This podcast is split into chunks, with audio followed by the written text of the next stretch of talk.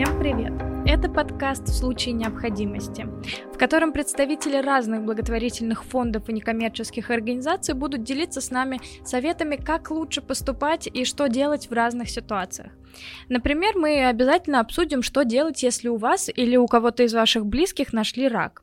Как помочь бездомному человеку, животному или птице, и куда писать, чтобы в подъезде установили пандус, и многое-многое другое.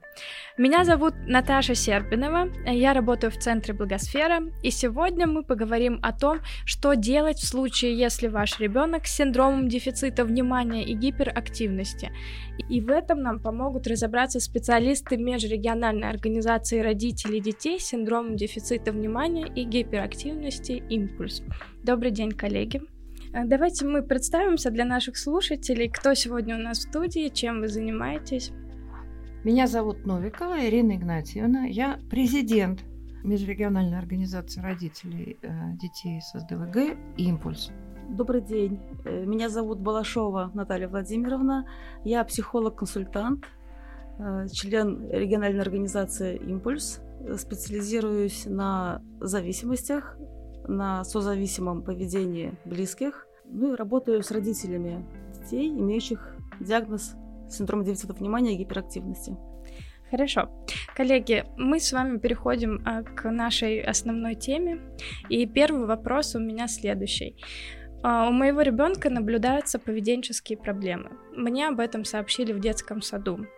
А, и воспитатель настаивает на том, чтобы мы обратились к специалисту. Ну, он по-дружески нам советует. Вот скажите, что делать? Как дальше действовать мне как матери? Ну, во-первых, спасибо э, хорошему профессионалу, который встретился нам с вами в детском саду. Если э, воспитатель заметил проблемы, э, понял, что это не просто э, сложности детского характера, и посоветовал маме обратиться к врачу, это правильный совет. В основном проблемами поведенческими занимаются неврологи и психиатры. А, маме всегда бывает сложно принять специализацию такого доктора по отношению к своему ребенку. Но ходим же мы к другим врачам. Если этим занимаются эти доктора, мы идем к ним. Мы э, ходим э, к одному доктору, к другому. Если нам что-то не нравится, мы ищем третьего. А мы ходим на консультации еще кому-нибудь. Мы разбираемся в проблеме, потому что мы родители, потому что это наш ребенок. И э, в конце концов нам ставят диагноз, ну, в данном случае СДВГ. Собственно, диагноз нашей жизни ничего не меняет. Ни в жизни ребенка, ни в нашей. А мы просто теперь знаем, как называются эти проблемы, что мы такие не одни, что э, у этой проблемы в принципе есть решение. И, ну, это новое вводное к нашей жизни, к нашей задаче. Ничего сверхъестественного, ужасного не случилось. Угу. Ну, то есть, э, как мне убедиться вот до конца, что на самом деле этот диагноз, он верен на 100%? Потому что мне, например, как матери, сложно очень принять, как такое. В моей семье такого никогда не было, и тут вот мой ребенок с таким диагнозом, и что вообще, как понять, что он, он действителен, и мне стоит что-то с этим дальше делать? Ну, как я уже сказала, сходить не к одному специалисту. Если в городе есть такая возможность, э, если там это не крошечный городочек, где и вообще нет такого доктора, есть возможность обратиться к одному, к другому, к третьему. А можно э, параллельно сходить к психологам детским, к специалистам детской психологии. А можно почитать. Сейчас, слава богу, уйма информации в свободном доступе. И принять, даже если не верится в диагноз как таковой, понять, что проблема есть. И как бы она ни называлась, решать ее надо. Решать в интересах ребенка. Поэтому успокоиться, выдохнуть, жить дальше диагноз СДВГ, его возможно спутать с каким-то другим диагнозом, с, как, с каким-то другим заболеванием. И если вообще какие-то конкретные однозначные маркеры или все очень индивидуально? СДВГ, прежде всего, это синдром, и проявляется он э, в разных случаях у разных детей э, по-разному. Это не э, набор каких-то одинаковых симптомов, типа насморка. Нет. Угу А, мало того, у СДВГ как такового, естественно, как и любого заболевания, могут быть какие-то попутные расстройства, которые связаны с ним или не связаны с ним, которые вызывают трудности обучения, например, или не вызывают. А, поэтому мама, папа, они никак не могут диагностировать то или другое расстройство или а, перепутать его с чем-то еще. Врач и еще раз врач. Но тут вопрос, наверное, у меня больше, насколько это точно диагностируемый, скажем так, диагноз, потому что врачи же тоже ошибаются, мы об этом знаем. Периодически есть неверные диагнозы. И вот насколько из ДВГ точно возможно диагностировать? Ну и вопрос-то этот, собственно, к врачу. Угу. А, потому что в лечении, в компенсации, в, в общем, том, с чем придется жить после получения этого диагноза, название, собственно, диагноза имеет большое значение, но не радикальное. Мы работаем с проявлениями, с симптомами, с тем конкретно, что мешает жить человеку здесь и сейчас. В чем проявляется дефицит внимания у этого ребенка или у другого? В чем проявляется гиперактивность у этого, у другого? Это зачастую не одинаковые вещи – да, они укладываются в некую общую схему, но индивидуальны от ребенка к ребенку, от ситуации к ситуации. Поэтому сказать твердо, что вот ДВГ вот в этом виде у этого ребенка, и оно точно такое же, вот этот набор симптомов у другого ребенка, мы не можем, и это было бы неправильно. Это все-таки набор неких симптомов, которые могут быть, могут не быть, могут проявлять себя очень сильно, могут проявлять себя слабо в редких случаях, а могут не проявляться никак. У каждого индивидуально.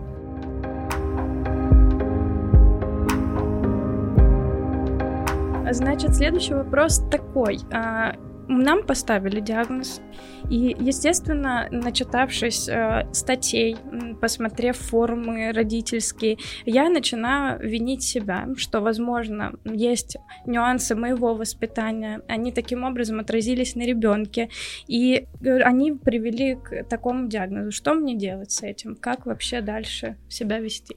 В первую очередь хочу сказать, э, что вины родителей как таковой. Вина – это какое-то состояние в результате какого-то своего неправильного действия. А диагноз э, очень часто это врожденные последствия тех или иных э, там, травм и так далее, там, генетические тоже нарушения, все что угодно может быть причиной.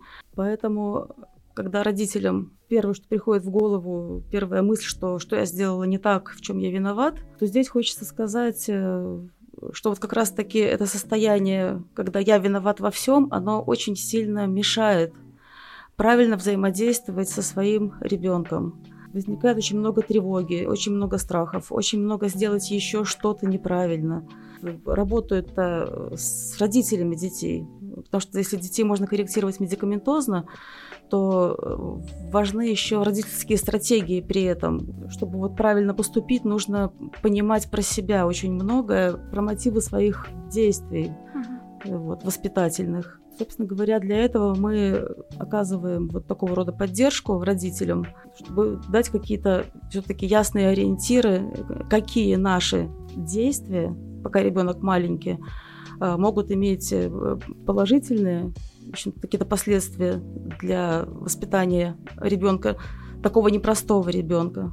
А какие наши действия могут усугубить имеющиеся проблемы. Чем раньше родители это понимают, тем в целом для семьи это лучше. То есть я правильно понимаю, а, диагноз он а, не приобретенный, он, то есть ребенок с ним рождается, и повлиять отрицательно или положительно на него, то есть усугубить его или наоборот как-то ослабить может только ну, мое воспитание, оно только таким образом влияет. Знаете, было бы, э, конечно, очень смело и неправильно утверждать, что все на свете зависит от воспитания. Э, тут речь о том, что мы можем сделать. Вот то, что мы можем сделать, желательно было бы сделать э, грамотно. Даже mm-hmm. не слово там правильно, неправильно, грамотно. Зная, э, с какими проявлениями мы имеем дело, зная, что этим детям нужна, что называется, жесткая твердая стена в виде родителей, чтобы у него были ориентиры, чтобы он мог опереться. от нашего поведения родительского зависит то, как ребенок ну, во многом предела дозволенного. Угу. Хорошо. А, когда стадия самобичевания уже позади, когда, собственно, я начинаю осознавать, начинаю вписываться в роль родителя ребенка с подобным диагнозом, а, что мне делать дальше? Стоит мне рассказать об этом диагнозе ребенку, родственникам? Как вообще дальше с этим работать? Ну, во-первых, а, тут нет однозначного решения. Рассказывать или не рассказывать э, ребенку Тут, пожалуй, наверное, проще, потому что это зависит от возраста ребенка. Маленькому, конечно, нет смысла, он ничего не поймет. А вот уже взрослому, когда вы вместе готовы решать проблемы, ну, скажем, того же дефицита внимания, да, то есть как-то организовывать среду, структурировать какие-то дела, то есть вот тут ребенок должен понять, что есть такая проблема, мы вместе с мамой и папой там заведем кучу ежедневников, напоминалок в телефоне и так далее. Человек с этим уйдет потом в жизнь и будет, в общем, вполне себе устроен. То есть ребенка вовлекать в это нужно только, может быть, постепенно и не сразу. Что касается, а, скажем, а, человечества, мироздания, ближнего круга и не очень ближнего, то тут все зависит от а, степени нашего доверия этому конкретному человеку и а, возможной пользы, которая нам и ребенку в первую очередь принесет знание этого человека о проблемах этого ребенка. То есть мы посвящаем тех, кто э, может использовать это знание во благо. А если какая-нибудь учительница, в кавычках в этом случае, понесет это все по школе, прибежит к директору с воплем. Нас психов учить не учили, или начнет, э, что тоже не раз случалось, э, организовывать такую конкретную травлю ребенка детьми, а родителей родителями, и вот это все. Зачем? Л- лучше, в данном случае, лучше перебдить. Угу. Хотя, конечно, с точки зрения ну, скажем, может быть, школы, может быть, там каких-то отдельных... Э, есть такая теория, что нужно знать о проблемах ребенка, э, тогда можно что-то сделать. Вот если можно что-то сделать, тогда нужно знать. А если знание на этом заканчивается и просто, как вот мы поговорили и разошлись, и это в лучшем случае, если ребенку от этого не станет хуже, еще ведь это диагноз на а, границы неврологии и психиатрии. Надо себе это тоже отчетливо представлять. И не каждая мама готова объявить о том, что мой ребенок вот в этой области имеет проблемы. Mm-hmm.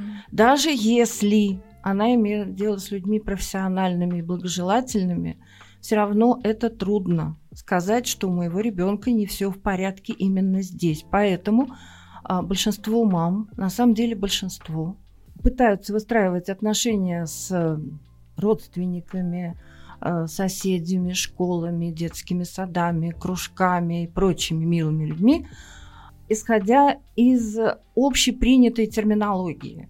Вот он необщительный, он замкнутый, он невнимательный, он э, часто отвлекается. Ну да, сейчас уже можно сказать о своем ребенке, он гиперактивный. Это как-то более или менее принято. А, и другой вопрос, что все равно оно недостаточно правильно понято да, нашим обществом, к сожалению. Но это как и депрессия. Мне кажется, что люди не понимают, что это да. серьезный диагноз. И поэтому а, вот это вот информирование общества должно, конечно, а, иметь вот в основной своей побудительной причиной э, исключительно понимание пользы для ребенка. Если мы не уверены, мы не сообщаем. Угу. Мы работаем с этим сами. Это это моя личная точка зрения. Я сама так поступала.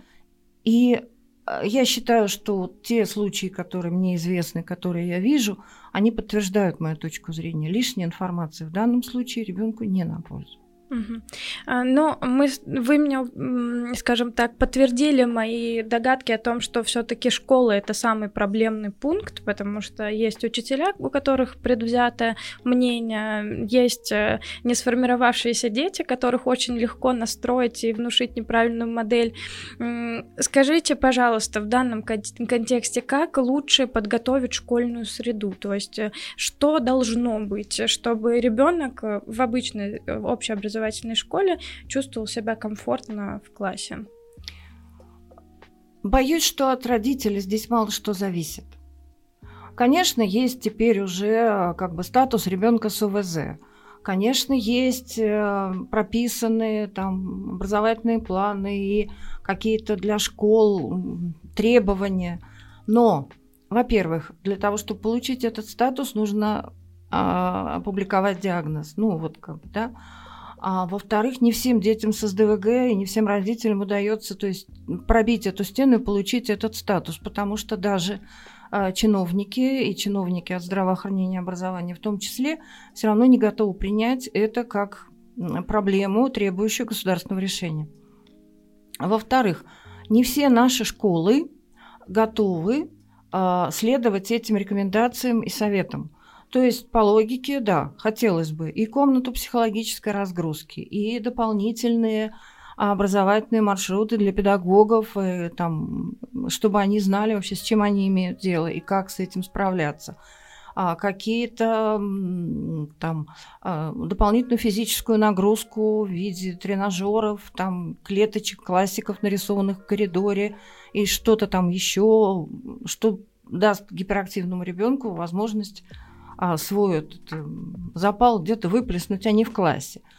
Все это замечательно и хорошо и прописано. Наши дети идут в школу сегодня, идут в школу неподготовленную, и от родителя не зависит, к сожалению, состояние школы.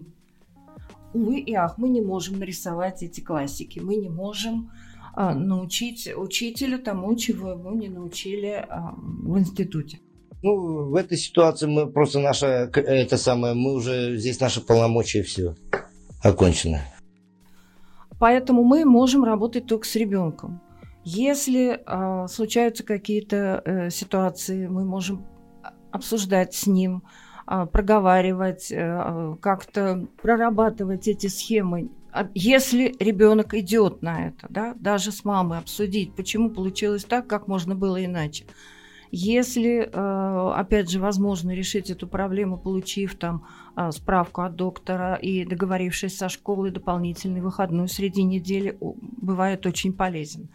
А, и так далее. То есть то, что может родитель привнести, Опять же, если он доверяет педагогу, педагог настроен благожелательно, можно обменяться информацией, как мы поступаем в, этих, в этом случае дома, как вы можете в этом случае поступать э, в школе.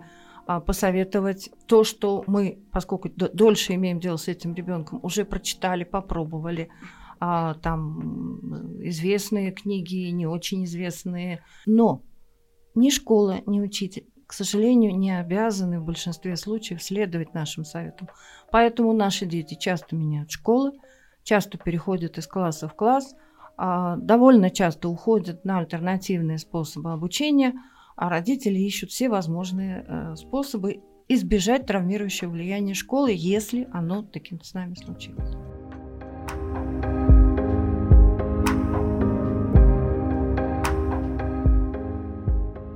Вы упоминали работу с ежедневниками и вот такого рода, ну вот какие есть подручные средства, которыми вы пользуетесь, как это вообще выглядит в жизни? Ну, на самом деле, э, масса разных вариантов, и родитель иногда от а, энтузиазма, иногда от безысходности придумывает самые неожиданные варианты. Картинки а, развешенные там на стенах о порядке одевания, там, скажем, нарисованы трусы, майка, носки. И вот деточка видит эту, эти картинки и, возможно, привыкает к этому. А теперь у каждого ребенка есть телефон, значит, в телефоне существуют напоминалки, можно устанавливать звонки, а, там пообеды, что-то еще. А, с кем-то работает система там жетонов, э, каких-то праздников благодарности, какого-то взаимообмена. Ты там помыл посуду, я там что-то еще, ты не забыл сделать уроки, там их много, и они описаны, и они не с каждым работают. Э, и нет одного какого-то метода, который подошел бы непременно всем. Есть дети, которые, например, а, с ними можно поговорить, то, что называется. Вот ты понял, как получилось. Вот у тебя, тебе так понравилось. Ну давай попробуем это закрепить. Вот что нужно сделать? Давай вот Вот что я должна сделать, чтобы тебе стало легче? Есть дети, которые в состоянии придумать, да, мамочка, ты мне позвони, ты мне скажи, я, ему так легче. Есть дети, которые вообще не идут на контакт, они не очень понимают, ну, в этом смысле, они не готовы принимать помощь. Поэтому тут нет одного совета, но возможностей много, да. Напоминалки, ежедневники, картинки, алгоритмы. Алгоритмы вообще очень важны для э, любого ребенка, а для э, наших особенно. Как у Жванецкого. Хочешь подать себе кофе в постель, надо встать, одеться, приготовить, раздеться, лечь и выпить. Да, это э, алгоритмы работают однозначно. Какой алгоритм, для какого ребенка, какой ситуации. Тем и, наверное, сложен этот диагноз и сложны эти дети, что нет единого решения. У меня следующий вопрос. Как мне стать э, ужасным родителем ввиду того, что на тебя все время оказывается психологическое давление со всех сторон? Вот вы говорите, что сталкивались с тем, что детям часто приходится менять школу, приходится уходить на альтернативные способы обучения. И это же все от того, что извне на меня, как на родителя, оказывается огромное давление. И, естественно, шанс того, что я сорвусь, он велик. Как э, не навредить своей усталостью ребенку? Ну, во-первых, надо понимать, что вы уходите, допустим, с ребенком из этой школы не потому, что вы плохая мать, и не потому, что вам об этом кто-то сказал, хотя это возможно, а потому что в другом месте будет лучше вашему ребенку. Вы поступаете так или иначе не потому, что кто-то на вас косо посмотрел, хотя это очень ранит, это очень тяжело, но отращивать толстую слоновью шкуру придется, чтобы э, заниматься вот идти вперед и максимально абстрагироваться от того, что там думает по нашему поводу добрейшее наше мироздание. В смысле школьной администрации и правильных бабушек, у которых все в порядке. Вы его научите, вы ему скажите, пусть он сделает так, и пусть он сделает иначе. А таких людей, они милые, они во всех троллейбусах, они во всех торговых центрах, они непременно в каждой спортивной секции сидят в раздевалочке и ждут своего правильного ребенка. А наши все не такие, они все мешают, они все... Поэтому у нас есть задача. Вот мы видим цель, не видим препятствий. Мы занимаемся своим ребенком. Мы не обязаны соответствовать требованиям какой-то там бабушки и даже директора школы в той э, степени, в которой он бы этого хотел. Мы должны дать ребенку возможность развиваться учитывая его особенности. А то, что он упал и бьет где-то там э, этими самыми пятками по полу с воплем «мама, дай», да, это наш просчет. Просто в следующий раз мы туда не должны ходить. Но это не значит, что мы должны э, соответствовать ожиданиям публики с попкорном и вести себя как-то так вот. Нет, мы должны исходить из каждой, в каждой ситуации из пользы для ребенка. Если вот Бывают случаи, честное слово, когда ребенку полезно полежать и постучать ногами, и понять, что не будет никакой реакции, что этим он ничего не добьется. Значит, независимо от количества зрителей, он лежит и бьет ногами, потому что, в принципе, никому не мешает.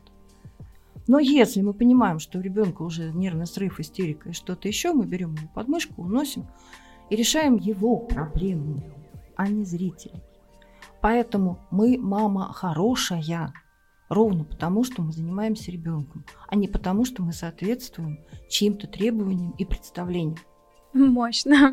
У меня даже не остается никаких комментариев на этот счет. Да, вы что-то добавить хотели? В общем-то, для того, чтобы мама могла так себя вести, четко, правильно, слаженно э, действовать, э, чтобы у нее была совершенно адекватная картина, что называется, мира, э, она должна быть в первую очередь сама в ресурсе. Угу. Только тогда она сможет, вот именно так, как, вот, как Ирина сейчас рассказала, она будет в состоянии сделать так, как хорошо ее ребенку. Где черпать энергию, тонус и силы? О, можно? Вот об этом я два слова скажу. Значит, а Наташа, она вот она сама даже умеет это делать для других. Угу. А я э, если позволите, из собственного опыта и опыта моих ближайших подруг. Значит, ребенок это очень важно, но это не вся наша жизнь. Каждая хорошая мать, она еще имеет что-то еще. Она отдельно хорошая жена, она счастливая женщина, она, возможно, очень хороший специалист в своем деле. Она просто человек. Поэтому для восполнения своих ресурсов, хотя бы просто эмоциональных, нужно сходить в парикмахерскую, нужно выпить кофе, нужно погулять с собакой, нужно выспаться. И очень хорошо, когда это понимают ее совсем ближний круг и дает ей эту возможность. Вот она устала, или там у нее раз в неделю есть там 3 часа, 5 часов, полдня. А когда, да, мама, вот сегодня ты свободна, сегодня с, с ребенком занимается кто-то другой, а ты идешь кофе пить. И она идет кофе пить. Э, это вот минимальное и очень важное. А все остальное гораздо более, может быть, такое фундаментальное. Это к Наташе. Угу. Наталья, как вы прокомментируете данную ситуацию? Ну, тут, я так понимаю, речь уже идет про, эмо- про эмоциональное выгорание, как да. его избежать. Ну, есть фраза давно известная, часто, часто там звучащая в самолетах. Сначала оденьте кислородную маску на себя, угу. потом на ребенка. Потом на ребенка. Если вы путешествуете с ребенком, сначала обеспечьте кислородом себя, затем ребенка. Собственно говоря, так оно и есть. Э, если мама которая привыкла в свой адрес слышать что ты за мать, и надо заниматься ребенком, и надо было воспитывать лучше. При этом она понимает, что вся ее жизнь, вот, собственно говоря, вот вообще вся, сконцентрирована только вокруг данного проблемного ребенка. Угу. Вот тут наша организация «Импульс» вот я считаю, оказывает ну, бесценную, что называется, помощь. Потому что когда мама чувствует себя загнанной и не понимает, куда ей обратиться, что ей делать, у нее ощущение, что она в тупике, у нее ощущение, что выхода просто нет. Я хотела как лучше, я все для ребенка делала, а вот, а в это понятие все делала очень часто входят какие-то такие составляющие, которые касаются заботы, которые касаются изобретения там пятого колеса в телеге, что еще мне сделать, чтобы моего ребенка там как-то наконец приняли, ну и меня заодно. Чтобы поставили галочку, что все-таки я не такая уж и плохая мать, а еще лучше, чтобы вообще хорошая. У меня вот еще вопрос, который меня прям очень мучает. Это диагноз детский или этот диагноз человек несет с собой э, через всю жизнь? Насколько он может э, там притормозиться или его нужно всю жизнь контролировать вот таким образом? Опять же, это если совсем глубоко, то mm-hmm. это, в общем, к медикам. Но по опыту а, и, и нашему объему информации, которую мы владеем, в общем, а, в среднем так. Дефицит внимания, а, особенно э, такой довольно серьезный дефицит внимания, он, конечно, остается. Какие-то вещи сглаживаются, какими-то вещами а, можно пренебречь, какие-то вещи человек учится контролировать вот при помощи, опять же, там каких-то методик, гаджетов, э, каких-то привычек и алгоритмов. Скажем, гиперактивность уходит ну, практически однозначно. Причем довольно рано, где-то после, там, уже в средней школе модно быть тормозом, уже увеличивается вес, увеличивается объем, увеличивается время, проведенное за компьютером. И это как бы внешние факторы. Ну и плюс, э, как говорят врачи, именно э, это проявление СДВГ, оно вот где-то там вот ближе к концу средней школы начинает потихонечку сходить на нет. Все-таки мы мало видим взрослых людей, которые уж совсем носятся там по улицам как безумные. Ну нет, все-таки нет. А импульсивность одна из важных черт из ДВГ. Она остается. Опять же, ну тут надо говориться, что это такая вот общая температура по больнице, да, у кого-то так, у кого-то эдак. Но в общем и целом вот можно представить себе взрослого человека, у которого в детстве были, а, скажем, махровые проблемы, но он дожил до определенного возраста, компенсировав так или иначе, ну я не знаю, ну Паганель ну, типично наш человек, кто читал, все знают, все видели в кино. Ах, отвлекся, и не тот континент. Ну, ну бывает. По-моему, это верх рассеянности. успеть в Америку, когда собрался в Индию. Точно так же э, люди учатся э, компенсировать свои, если где-то что-то убыло, в другом месте непременно столько же прибыло. Сказать, что это вылечивается навсегда и на совсем, нет, это не, не отрезать, не пришить. Но жить с этим можно, жить с этим можно очень успешно. А, потому что человек, который даже не очень сознательно, но где-то чувствует, что у него где-то что-то не он так или иначе компенсируется. Если он не умеет э, читать, он будет смотреть. Ну, читать в смысле внимательно и долго. Он будет смотреть. Если он не умеет смотреть, он будет читать. Если он не умеет строить, он будет ломать, и это тоже полезно. То есть он найдет себя э, в поисках в компенсации. Да. А, если уж говорить об этом, то уйма на самом деле самых успешных людей а, в детстве имели проблемы а, и с дефицитом внимания, а уж гиперов-то, ну, каждый второй. То есть послушать, меня из школы выгоняли за то, что я бегал, меня из школы выгоняли за то, что я не бегал, меня там я кому-то что и, и это сегодня медийные, успешные, вполне себе замечательные персонажи. Поэтому э, мало того, что наши дети не хуже других. Мы, вот уже вырастившие своих, более или менее, а, убеждены, что наши в чем-то лучше, именно в смысле необходимости приспосабливаться к этому миру. Им ничего не принеслось на блюдечке с голубой каемочкой. Они так или иначе этого добивались сквозь свои проблемы. Ну и, скажем так, сегодня век, когда модно быть интересным человеком, который не такой, как все. Сегодня же это активно пропагандируется, что у тебя есть своя, свой вектор направления, что ты не похож на других, и, собственно, в целом можно быть даже очень модной личностью. Ну, я бы еще сказала, что выросшие э, дети с СДВГ, они, ну, интуитивно, может быть, такое слово, они выбирают себе те сферы, где они просто вот выстреливают. Они просто вот чувствуют, куда им надо. Uh-huh. И к этому возрасту, как правило, знают, куда им не надо. Uh-huh. Вот. Это тоже во многом, это креативные очень люди, яркие очень часто люди, с совершенно нестандартным мышлением.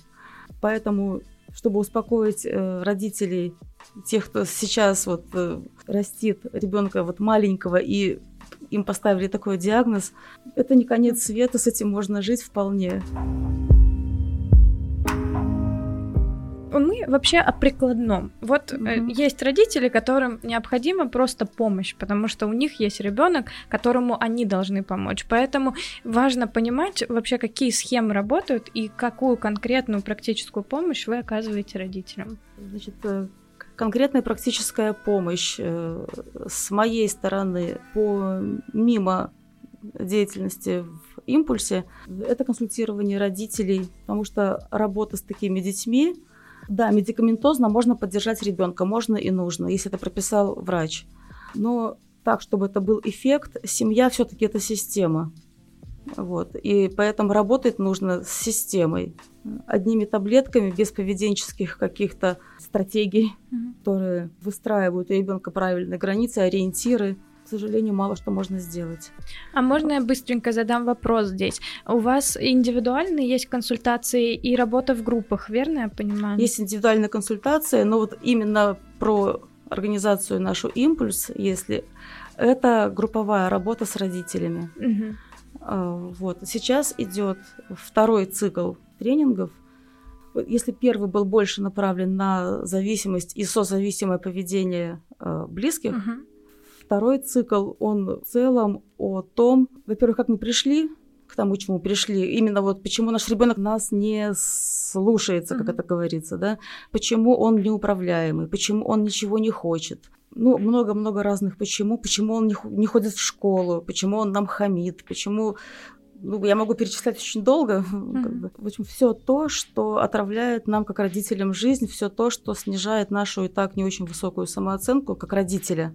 Mm-hmm. И второй цикл тренингов направлен именно на осознание родителями, что я делаю, что я могу сделать. Э, и чем младше ребенок этих родителей, тем у них э, больше возможностей, тем у них больше скажем так, шансов э, компенсировать ребенка к подростковому возрасту, чтобы он, ну, скажем так, не отравлял в первую очередь себе жизнь. Ну и не осложнял жизнь своей семьи. Мгм. Вот. Еще хотела дополнить, э, значит, опять же, э, группы, они, которые проводятся для родителей, Мгм. это группы очные, но поскольку организация у нас э, межрегиональная, мы уже вот несколько раз сталкивались с такими вопросами, что ну а как же вот а лекции, а где можно послушать, а как можно поучаствовать онлайн. И в планах у нас вот после завершения второго цикла мы планируем выйти в онлайн-формат. Это вебинары, это запись лекций. Чем больше людей услышат, что есть выход, есть решение работающее, тем лучше и для родителей, и для детей. И мы будем рады, если эта помощь достигнет цели. И э, еще одно, то, с чего начинали мы все много лет тому назад. А, и до сих пор абсолютно доступный, полезный и очень благожелательный ресурс. То есть когда-то объединились э, там, десяток мам, от, э, почковались от сайта «Семья», а и организовали э, сайт и форум «Наши невнимательные гиперактивные дети». Мгм. А, и по сей день наш э, форум существует. А, на нем очень много пользователей, э, причем очень много людей, которые просто приходят почитать, потому что не всегда люди сразу готовы выкладывать какие-то свои проблемы. А у нас реально очень много а, людей, которые готовы спрашивать и готовы отвечать. Поэтому изначально мы как и как организация, и как просто мамы объединились для того, чтобы обмениваться личным опытом. Потому что мы, э, как родители, мы не лечим детей. Мы не лечим родителей. Мы помогаем понять, что мы в этом мире не одиноки, что таких детей много, что таких мам много, что мама, которая в принципе занялась своим ребенком, уже хороша априори. Она делает все хорошо, даже если ошибается, просто потому что она делает. И а, вот тот самый лозунг про кислородную маску был у нас изначально. Поэтому любой, кому нужна помощь, может прийти, задать свой вопрос, почитать чужие истории. У нас есть там и хорошие истории, и не очень хорошие. Ну, в общем, там есть все. И туда можно прийти, и там помогут обязательно. Хорошо, у меня такой вопрос. А, Ни одна организация помощи другим людям не, суще- не существует автономно. Скажите, пожалуйста, кто вас поддерживает? А, Где вы, может быть, вы существуете на пожертвовании или как-то на свои финансы? Каким образом выстраиваются ваши программы и вообще как вы, на какие средства вы помогаете? Первый цикл э, тренингов был проведен мной на волонтерской основе. А потом так случилось, что второй цикл мы проводим с помощью сбора средств э, на платформе краундфандинговой э, Благо.ру. И более того, поскольку тема изначально у меня была, тема первого цикла э, зависимости, созависимость, тут, тут есть такая статистика неутешительная, что дети с СДВГ находятся в группе риска по возникновению зависимостей. А, Поэтому далее мы будем тоже таким вот образом привлекать средства, чтобы записать онлайн-курс. Это будет, видимо, совмещены каким-то образом первый и второй цикл, будет сценарий, но это уже такая дальнейшая работа. То есть э, платформа Благо.ру вам в этом помогает, и это источник э, краудфандинг, собственно. Да. Таким образом вы собираете средства. Поэтому, родители, имейте в виду, поддержите шикарный проект, который оказывает всем помощь. К сожалению, наш подкаст подходит к концу, и хотелось бы сделать небольшую компиляцию для родителей. Родители, не отчаивайтесь, всегда есть надежда, да, будет непросто, будет где-то очень тяжело, отчаянно и не, не понято окружающими, но надежда есть всегда, вы можете воспитать супергероев в своей семье и можете стать сами теми суперженщинами и супермужчинами, которые очень здорово отгораживаются от манипуляций и чужого дурацкого мнения. Поэтому слушайте наш подкаст, обязательно обращайтесь к нашим партнерам этого подкаста в организацию «Импульс», вам там помогут, поддержат и всячески м, расскажут, какие плюшки вообще в этой жизни существуют. Вот. Поэтому, если вам а, был этот подкаст интересен, мы ждем ваших лайков, ваших прослушиваний. Предлагайте темы для следующих выпусков. До встречи. Спасибо вам, коллеги. Всего доброго. И я желаю вам удачи в вашем нелегком пути, но очень и очень плодотворном. Спасибо. Всего доброго. Всем пока-пока. До свидания. До свидания.